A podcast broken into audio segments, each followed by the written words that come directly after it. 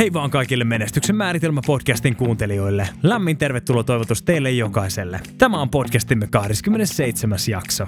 Haluamme varustaa kuulijaamme saavuttamaan unelmansa. BookBeat tarjoaa palvelun, jossa voit lukea e- tai äänikirjoja suoraan matkapuhelimellasi tuhansien kirjojen valikoimasta. Rekisteröi BookBeat-tilisi osoitteesta www.menestyksenmaaritelma.fi kautta BookBeat. Linkki löytyy myös jokaisen jakson kuvauksesta. Tänään käsitellään muun muassa työn merkityksellisyyttä, kun jatkamme keskustelua nelinkertaisen pikaluistelijan ja monitaiturin Mika Poutalan kanssa. Täällä on sun hostit Antero Riihimäki ja Oliver Briney. Tämä, hyvät naiset ja herrat, on menestyksen määritelmä. Miltä sinä haluaisit sen näyttävän? Miten monitaituri kehittää osaamistaan ja kannattaako menestystä tavoittelevan perustaa perhe? Tänään jaamme ajatuksia näistä aiheista ja kuulemme omakohtaisia kokemuksia Mika Poutalan matkan varrelta. Me ollaan keskustelua alussa puhuttu, sä mainitsit itse sanan niin merkityksellisyys elämässä ja, ja kuulostaa siltä, että toi on just sitä. Että niin kuin, että, että se tulee jostain muusta ehkä kuin siitä, se voi tulla tekemisen kauttakin, mutta että meillä on niin monta eri asiaa meidän elämästä, elämässä, mikä voi muodostaa sitä merkityksellisyyttä. Ehdottomasti. Ja mä, mä siis nimenomaan kun mä pääsen keskusteluun niin vähänkään syvemmin niin kuin ihmisten kanssa, niin kyllä mä, mä yleensä aina kysyn teet, että, että minkä takia sä teet tota duunia esimerkiksi. Mikä siinä on se asia, niin kuin what's your why? Joo. Ja sieltä tulee suuremmin se, että jos sä löydä mitään merkitystä siihen sun tekemiselle. Se merkitys voi olla, tiedätkö, että jos sä oot makkaratehtaassa, sä oot sieltä, niin kuin, jossain linjastossa, sä tsekkaat, mikä on huono makkara. Mm. Joo. Ja se on tietenkin vähän vaikea löytää siihen merkitystä, mutta jos sä mietit, hei, tiedätkö, tämän kautta – Mm-hmm. Mä tuon leivän pöydään mun lapsille. Mm-hmm. Jos Kyllä. mä en tätä tee, niin me ollaan pulassa. Mm. Aivan. Ja sä niin löydät sen merkityksen sitä kautta. Mä uskon, että sä aina pystyt löytämään merkityksen siihen myös sun työlle niin kuin jostain. Kyllä. Kyllä. Parhaimmillaan se tulee suoraan siitä työstä. Just ja parhaimmillaan sun perhe tuo siihen lisämerkityksen. Mm-hmm. Ja silloin tavallaan niin mä uskon, että, että se on niin kuin, tavallaan niin kuin paras mahdollinen tapa, mutta joka ikisestä asiasta niin mä uskon, että sun pitää löytää se merkitys ja se merkityksellisyys, jotta sä no. saat annettua parasta. Koska jos sä teet sitä työtäs vaan silleen, että vitsi, että, että oikeasti nyt on vaan niinku, tää on vaan niinku tehtävä, että mä en pysty muuten elämään, niin tota, mm. ne on aika vaikea niinku, tavallaan saada ehkä sitä parasta irti ja, mm. ja niinku, jaksaa sitä arkea siinä. Mm. Mutta jos sä mietit sille vähän sama, tiedätkö, kun jossain, jossain työmaalla, jengi latoo jotain, niinku, rakentaa taloja, latoo jotain niinku, tiiliä sinne. Mm. Joo. Niin toiset kysytään, että mitä sä niin teet? No mä tässä ladon tiiliä. Mm. Toinen kysyy, mitä sä teet? No mä rakennan tätä maailman hienointa katedraalia, mitä tässä ollaan tekemässä. Joo, Sitten sille tämä oli jostain kirjasta otettu juttu. Mutta se idea, niin kuin, se toinen tajus, mm. että vitsi, että oikeasti tällä on isompi merkitys kuin vaan, että mä ladon näitä tiiliä. Toinen tajus, että tässä on rakentumassa jotain. Niin kuin, mä uskon, että tämä on niin kuin ihan avainasia siihen, että sä saat sen sun parhaan potentiaalin susta esille – Kyllä. Sä haluat antaa paljon enemmän, kun sä tajuut, että vitsi, että tällä on oikeasti isompi merkitys kuin vaan se, että mä nyt tässä niinku teen tätä hommaa. Mm. Joo. Sä puhuit tuosta perheestä tosi hienosti ja siitä jopa, miten se auttaa sua ää, sun, sun niin muissa edesottamuksissa. Mun mielestä on tosi mahtavaa, koska ää, mielestäni me tarvitaan meidän globalisoituneessa, tai globalisoituneessa maailmassa, me tarvitaan perhearvot kyllä edelleenkin, missä niin ymmärretään perheen arvo ja sen, sen arvo, mitä se on, kun, kun kasvatetaan uusia lapsia näin poispäin. Mutta on siistiä, että sä oot assosioinut sen myös niin, että siitä on oikeasti konkreettista hyötyä sun omassa elämässä. Mä haluan sanoa rohkaisuna ehkä muille, muille mun kaltaisille, jotka ei vielä ole perustanut perhettä, ehkä mahdollisesti miettiä, että kyllä se ilmeisesti kannattaa, vai mitä oot mieltä?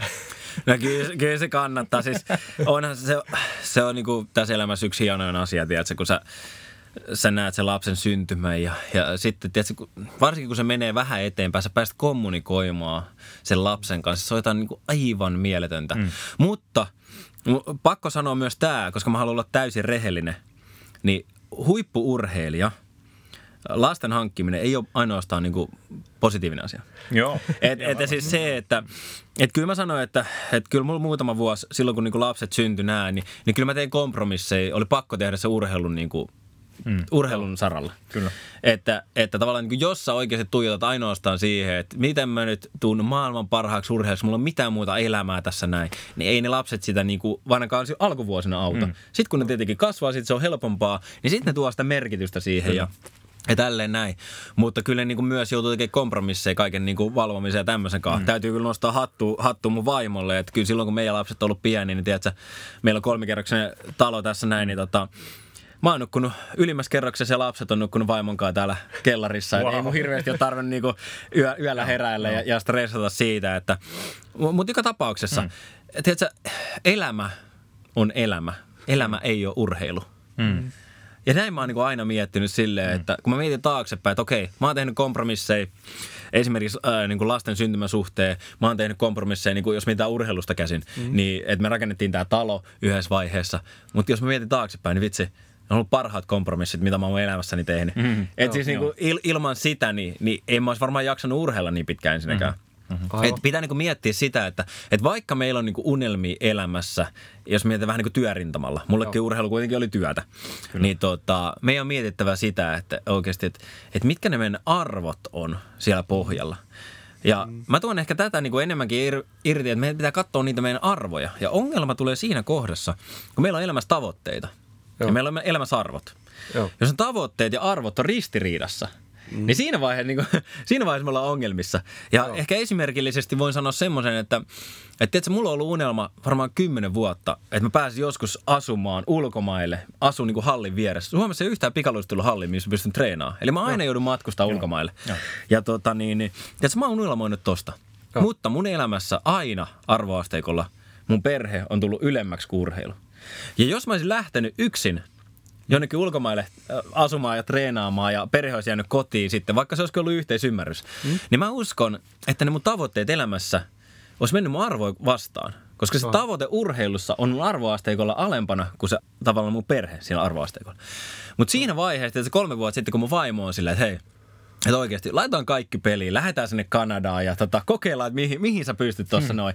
Niin no. siinä vaiheessa, tiedätkö, ne mun tavoite siinä urheilussa ja mun arvot siinä perheessä menikin no. yhtäkkiä samansuuntaisesti. Ja tulos no. nähtiin siinä. Mulla oli itse asiassa viiden vuoden tauko, että mä en saanut yhtään mitallia maailmankapista sen 2010 vuoden Vancouverin pettymyksen jälkeen. Joo. Ja kaksi kuukautta me kerettiin olla Kanadassa koko perheen kanssa treenaamassa. Tulee ensimmäinen maailmankappi. Tiedätkö, mä oon saman tien mä palkintopalli. Mä tuun kakkoseksi, mä teen uuden Suomen ennätyksen. Ja se viiden vuoden niin kuin breikki, Joo. mitalliton breikki päättyy siihen, hmm. koska me laitettiin kaikki peliin meidän perheen kanssa, mutta tavoitteet ja arvot meni käsi kädessä ja me annettiin kaikkemme sille, sille, tota, sille mun työlle. Ja silloin tuli tulosta. Niin tässä on mun mielestä mahtava niin todistus siitä, hei, että tavoitteet elämässä ja arvot ei se mm. koskaan ole ristiriidassa.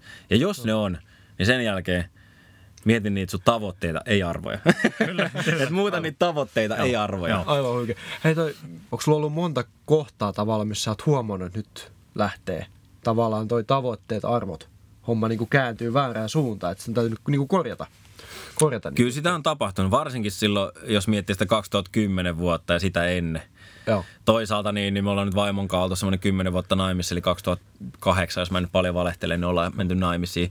Niin tota, sitä ennen tietenkään mulla ei ollutkaan perhettä ja silloin tavallaan se vähän niin kuin urheilu oli mulle Joo. se, no ei osannut ykkösjuttu, koska mulla on aina ollut se usko ja Jumala ykkösjuttu, mutta niin kuin kakkosjuttu ja mä oon tehnyt sen, sen eteen tavallaan niin kuin kaiken. Eli niitä ongelmia oli siinä vaiheessa jonkun verran, mutta täytyy sanoa, että tosiaan kuusi vuotta sitten, kun mä innostuin lukea kirjoja, ja mä oon paljon enemmän niin miettiä omia arvoja, miettiä omaa identiteettiä, miettiä elämän merkityksellisyyttä ja kaikkea tämmöistä näin.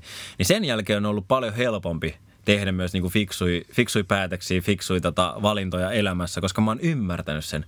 Kaikki lähtee siitä, että sä ymmärrät sun omat arvot. Sä ymmärrät, sä oot miettinyt ne, sä oot kirjoittanut ne ylös, ja sen jälkeen sä myös mietit, mitä sä haluat elämältä. Sä kirjoitat ylös ja asetat tavoitteita. Ja siinä vaiheessa on hyvä tsekkaa niitä hetkinen tavoitteet ja arvot. Meneekö se nyt oikeasti käsi kädessä vai ei. Ja tota, täytyy sanoa, että toi kirjojen lukeminen, se on kyllä niinku auttanut mua elämässä niinku ihan, ihan suunnattomasti. Mistä sulle tuli mieleen idea, että, että kirjoista voisi löytyä vastauksia näihin kysymyksiin? No tämähän on hauska, hauska kysymys sinänsä, koska niin, niin, tosiaan noin kuusi vuotta sitten mä innostuin lukea kirjoja ihan älyttömästi. Ja se lähti siis siitä, että mä luin jonkun yhden kirja. Mä ärsyttää, kun mä en muista mikä se kirja on, mutta siis se oli niin hyvä kirja, että mä niinku opin siitä älyttömästi. Mä en ole opiskellut elämässäni hirveän paljon, mä oon YO-merkonomi. Ja tota, tiedätkö, mä tajusin sen, että mulla on pakko kuitenkin kehittyä ihmisenä. Mm-hmm.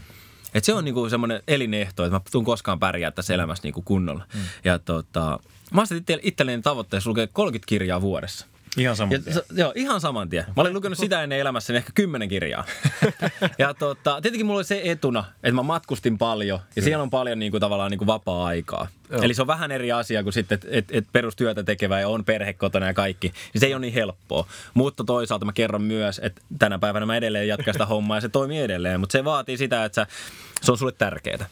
Mutta joka tapauksessa mä asetin 30 tavoitetta vuodessa. Niin mä muistan, kun mä menin mun isoveljelle sanoa, että hei vitsi, että mulla on tämmönen uusi, tosi makea nyt idea, tiedätkö, mulla on tämmöinen tavoite. Joo. Ja se rupesi nauraa aivan kippurassa ja se kysyi multa, siis osaat oikeasti lukea?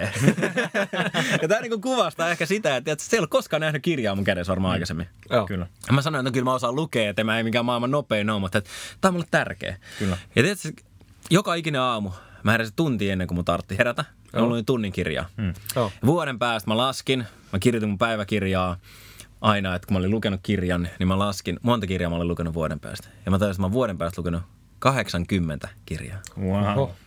Tunti päivässä. No mä luin itse asiassa enemmän lopulta. kyllä, se, se oli aina se alku, että mä joka päivä luin vähintään se tunni, mutta sitten mulla saattoi olla, että mulla oli toinen tunti päivällä. Mm, okay, ja tota, mä olin niin innostunut siitä. Nälkä kasvaa syödessä. Nälkä kasvaa syödessä ja tiedätkö, sitten mä olin lu- lukenut se 80 kirjaa. Mm-hmm. Ja mä tajusin, että tämä ei ole pitkällä aikajänteellä ehkä niinku kuitenkaan tehtävissä. Ja sen jälkeen mä asetin tavoitteen, että mä haluan joka ikinen vuosi lukea vähintään 50 kirjaa. Mm-hmm. Ja mä oon nyt lukenut viimeisen kuuden vuoden aikana vähintään 50 kirjaa joka ikinen vuosi. No niin. Ja tiedätkö, Wow. niin kuin, tänäkin päivänä, mä itse asiassa kolme viikkoa sitten, mä, tota, mä katsoin, että mikä viikko numero on menossa. Sitten mä laskin, kuinka monta kirjaa mä oon lukenut. Kyllä. Ja mä huomasin, että mä oon viisi kirjaa perässä. Mm. Viimeisen kolme viikon aika mä oon lukenut viisi kirjaa. Mm. Sen takia, että mä oon saanut nyt kaksi kirjaa kiinni ja mä oon enää kolme kirjaa perässä. ja tässä, tää mun mielestä tää on niinku täydellinen esimerkki mm. siitä, miksi se tavoitteen asettelu, mistä puhuttiin, miksi se auttaa. Kyllä. Eli Joo. mulla on mitattavissa oleva tavoite, 50 Kyllä. kirjaa. Mä oon kirjoittanut se ylös, mm-hmm. se on mulle tärkeä. Mm-hmm. Siinä tulee ehkä enemmän sen, se on tärkeä. Ja sitten mulla on deadline. Joo. Jos mulla ei olisi deadline, mm-hmm. niin eihän mulla olisi ollut mikään kiire ruveta nyt kiire, kiirehtiä siinä. Aivan. Jos mulla ei olisi selkeästi mitattavissa oleva tavoite, eli mun kirja, jos mä haluan lukea monta kirjaa vuodessa, tai paljon kirjoja vuodessa, ei olisi mulla ollut mikään kiire. Joo. Ja tämä mun mielestä niin kertoo niin hyvin, että, että mitattavissa oleva tavoite ja deadline, niin se auttaa ihan älyttömästi mm. mua saavuttaa sen tavoitteen. Jep. Ja tämä esimerkki mun mielestä nimenomaan niin kuvastaa sitä hyvin, että mä tsekkaan vaan viikko numero, kato monta kirjaa mä oon lukenut, oh, oh mä oon vähän ongelmissa, nyt ruvetaan lukea. Joo, joo. Niin, tota, Oliko se sulle heti luonnollinen tapa ää, sisäistää tietoa? Että jolla, jollakin on helpompi esimerkiksi kuunteleminen tai joku käytännön oppiminen tai näin poispäin. Niin oliko nimenomaan lukeminen, että ei esimerkiksi audiokirjat, niin oliko se lukeminen sulle se juttu heti? Mä oon kokeillut molempia. Sen lisäksi mä, mä katson tosi paljon YouTubesta niin kuin tavaraa ja mä oon esimerkiksi mä oon kuvan käsittely, videoeditoinnin, kaikki opiskellut YouTubesta. Kyllä. Ja mä tänä päivänä mä teen esimerkiksi Ylelle hommia, niin kuin ihan edi, edito, editoin videoita sun muita. Mä oon YouTubesta ne opiskellut. Eli se on niin kuin aivan mahtavaa. Oh. Öö, Jonkun verran myös luen niin kuin, tai kuuntelen äänikirjoja, mutta mä enemmän käytän itse asiassa mun aikaa tänä päivänä podcastien kuunteluun. Mm-hmm. Eli niin kuin silloin kun mä en pysty lukemaan, niin mä käytän podcastien kuunteluun. Kyllä. Ja kirjat mulla on sen takia ollut mulle niin kuin paras, koska mä aina luen ki, niin kuin kynä kädessä. Mm-hmm. Oh, Ja aina kun tulee kova juttu, niin mä tota niin, niin alleviivaan tai ympyröin tai teen jonkun merkinnän sinne. Ja se on mulle iso juttu, koska sit mä muistan, hei vitsi, okei, tossa kirjassa oli muuten toi juttu. Mm-hmm. Sitten kun mä haluan mennä niinku takas siihen, että hei mä haluan esimerkiksi puhua, vaikka nyt illalla kun mulla on keikka, mä haluan puhua siitä niinku tavoitteen asettamiset. Joo. Muistan, että okei, noi kirjat. Mä haen sieltä, mä plärään sen läpi, siellä on merkinnät. Mä saan tämän saman tien tehtyä. Eli se, se on mulle sen takia lukeminen on, että mä saan sinne tehtyä ne merkinnät, mitä mä voin hyödyntää jälkikäteen. Äänikirjassa, mä joutuisin, jos mä ajan autoa esimerkiksi, mä joutuisin aina pysähtyä, kirjoittaa ylös jonnekin ja muistaa Joo. tälleen. Niin siksi mä tykkään kirjoista. Ja mä jotenkin tykkään tiedätkö, fyysisestä kirjasta. Mä en ole koskaan päässyt esimerkiksi tabletilla lukea kirjoja, niin mä en ole vaan päässyt siihen mukaan. Mä tykkään fyysisestä kirjasta. Joo. Mä esimerkiksi nyt pari viikkoa sitten niin tilasin taas, niin 16 kirjaa tuli postissa. Eli riittää taas parissa kuukaudessa eteenpäin, Kyllä. eteenpäin kirjoja, mutta tota, mä koko ajan ostan kirjoja. Ja tota, mä myös haen myös suosituksia, koska Joo. sit mulla on se, että mä en halua lukea huonoja kirjoja. Mulla on periaatteessa vaan yksi niinku, asia, kriittinen asia. Mä en lue mitään niinku, fiktio. Mm. Joo. Kyllä. Ja tota, fiktion kautta voi myös oppia, mutta mulle se on aina ollut se, että mä haluan oppia. Mä haluan ainoastaan sen takia, että mä opin ja kehityn ihmisenä. Ja se on mulle niinku kriteeri. Mutta tänä päivänä mä haen aina, että mulla pitää vähintään yksi tai mielellään kaksi suosittelijaa olla, kun mä rupean lukemaan kirjaa. Koska sitten taas mä koen, että jos mä luen tosi huono kirja, niin mä vaan hukkaan aikaan. Mm. Ja mulla on ongelma välillä ollut se, että kun mä rupean lukemaan kirjaa, mä huomaan, että vitsi, tää ei ole hyvä. Mm. Niin mun on pakko lukea loppua. Sitten on pakko suoritus niin siinä. Joo, Ja tänä päivänä mä oon nyt oppinut siihen, että jos mä huomaan ekan luvun jälkeen, että vitsi, tää ei ole vaan mua varten tää kirja, niin mä pystyn lopettaa sen. Mm. Joo. Niin, niin tota, mutta se on mulle ollut iso juttu, että aina suositusten kautta kirjat. Kyllä. Onko sulla tota, tullut silloin ta- tavallaan ennen kuin rupesit tekemään puhekeikkaa? Alo- Aloititko sä ennen jo lukemaan kirjoja? No mulla on silleen, että mä oon niinku se, seurakunnassa päässyt jo pienestä asti esiintymään. Mä oon tehnyt räppiäkin niinku nuorena, niin tota... Onko sitä kuunneltavissa vielä? Oh, se kyllä, YouTubesta löytyy Mika, Mika Poutala tai Plastic oli mun artistin nimi, niin niillä löytyy ainakin yksi musavideo Siistiä. löytyy. Niin, niin tota, mutta mä oon niin nuoresta asti päässyt esiintymään. Mä oon niin sitä tehnyt. Mä oon esiintynyt seurakunnassa kyllä ennen kuin mä oon ruvennut, ru, ruvennut Joo. lupe, lukea kirjoja. Mutta sitten käytännössä, kun mä oon ruvennut niin kuin puhumaan yrityksissä, niin kyllä se on lähtenyt pitkälti siitä, että mä oon kirjojen kautta oppinut vähän niin kuin sen beefin ja Joo. sitten tavallaan muodostanut sen tarinan muotoa mun oman elämän kautta. Niin, niin kyllä mä sanon, että ilman kirjoja niin en mä pystyisi käydä tuolla heittää, heittää tuota luentosettiä, mitä mä esimerkiksi tällä hetkellä käyn, käyn vetämässä. Mutta se on ollut ihan, ihan myös taktinen. Mä oon tajunnut sen, että urheilu ei kestä loputtomiin. Mun on pakko valmistautua siihen tulevaan. Ja monet urheilijat, ketkä lopettaa sille esimerkiksi vammaan tai johonkin, niin ei omasta tahdostaan, eikä ole valmistautunut siihen tulemaan, niin silloin oikeasti ollaan ongelmissa. Ja niitä tietenkin tarinoita ollaan luettu kaikki niin kuin iltapäivälehdistä, että miten joku urheilija on joutunut hirveäseen niin kuin kuoppaan tavallaan urheilun lopettamisen jälkeen. Joo, ja kun tavallaan syy, miksi kysyn tota, niin on sitä, mä en, mä en nyt pääse tommosiin lukemiin vielä noissa kirjoissa vuodessa. Ja mä luulen, että mun vaimo, kun kuuntelee tätä, niin se pelästyy tota kirjamäärää, minkä sä oot taas tilannut, koska mä saan kotona palautetta siitä. Mutta kun mulla on itsellä itse asiassa syksy, ehkä miksi lähdettiin myös tekemään tätä, on se, että kun sä tavallaan vedät inputtia koko ajan, niin itsellä tulee jossain kohtaa ainakin semmoinen olo, että täytyy saada ulos sitä johonkin, mm. jotenkin. Onko sulla tullut tämmöistä, niin onko sulla tavallaan ehkä Onko toi puhujakeikka myös semmoinen, että sit sä saat sitä ulos, niin pystyy ottaa uutta sisään? On, on ehdottomasti joo. Ja siis kyllä senhän takia mä, mä luen, että mä pystyn auttaa. Joo. Että se on se niinku, että mulla on niinku, mulla on ihan nuoresta asti niinku tavallaan, jos miettii se, että, ihmisillä on tiettyjä tarpeita, mitkä pitää tyydyttyä. Joo. Ja jos nyt miettii, että no siellä on uni ja ravinto ja tämmöisiä, mutta kyllä mulla niinku aika korkealla tulee auttamisen tarve. Se on niinku mulle jotenkin ollut niinku ihan pienestä asti, että mä oon rakastanut sitä, että mä pystyn auttaa jotain. Mm. Ja sen Joo. takia mä opiskelen myös kirjojen kautta, että mä pystyn auttaa ja jakaa niitä oppeja, mitä mä oon lukenut. Kyllä. Ja kyllä mä näen siis silleen, että, että kun pääsee tiedätkö, juttelee fiksujen ihmisten kanssa, vähän niin kuin nytkin, niin sitä, niin kuin, sitä vaan niin kuin mä huomaan toskin, kun mä katson tuota teidän nauhoitussysteemiä tuossa, mä tsiikaan, että vitsi, että mä oon puhunut kolme minuuttia putkeen, mä en antanut kertaakaan niin kuin teille vuoroa, ja mä oon että voi että, että on näin itsekäs. Mutta tiedätkö, Ei missään mun on niin kuin pakko vaan niin kuin jakaa sitä, että vitsi, kun tää on auttanut mua itteeni niin paljon, että mä haluan kertoa tämän teille ja teidän kuuntelijoille, että, että kun mä koen itse, että tää on niin iso juttu. Ja tiedätkö, nämä on semmoisia asioita, mitä ei valitettavasti opeteta koulussa. Mm. Kyllä. Se on niin kuin mun mielestä ongelma. Tiedätkö, kun ihmiset ajattelee silleen, no sit kun mä valmistun pääsen työhön, mun ei koskaan tarvitse enää opiskella. Väärin. Mm. Joo. Sun pitää opiskella koko sun loppuelämä. Sun ei välttämättä tarvitse opiskella jossain laitoksessa tai jotain kurssia, mutta sun pitää kehittää itseäsi koko loppuelämä, jos sä haluat pysyä tämän maailman vauhdissa, koska tämä menee koko ajan Se on eteenpäin. just näin. Joo. No, mä haluan sanoa tähän väliin, että, että siis ei tarvi murehtia siitä, että sä puhut. Se on ihan mahtava juttu, koska me ollaan podcast-hosteja Anteron kanssa. Se tarkoittaa sitä, että jos me ei haluta tänne ketään puhumaan, me voidaan järjestää podcast-äänitykset ihan kahdestaan. Mutta tää on just sitä varten, että me tiedetään, että sulla on ihan mielettömästi annettavaa ja sä oot jo nyt sanonut ihan huikeita juttuja ja jakanut huikeita juttuja sun elämästä, mistä mä uskon, että me ollaan opittu, mutta toivottavasti meidän kuuntelijat on oppinut myöskin ihan sikana. Kiitos siitä. Tämä on ollut Menestyksen määritelmä podcastin 27. jakso. Seuraavassa jaksossa jatketaan keskustelua Mikan kanssa muun muassa siitä, miten nöyryyttä ja kuuntelutaitoja opetellaan, kun se ei välttämättä tule luonnostaan. Muista rekisteröidä BookBeat-tilisi osoitteessa www.menestyksenmaaritelma.fi kautta BookBeat. Saat kahden viikon kokeiluajan maksutta. Jätä tykkäys, kommentti tai arvostelu, jotta muutkin voivat löytää podcastin. Me kuullaan taas ensi jaksossa.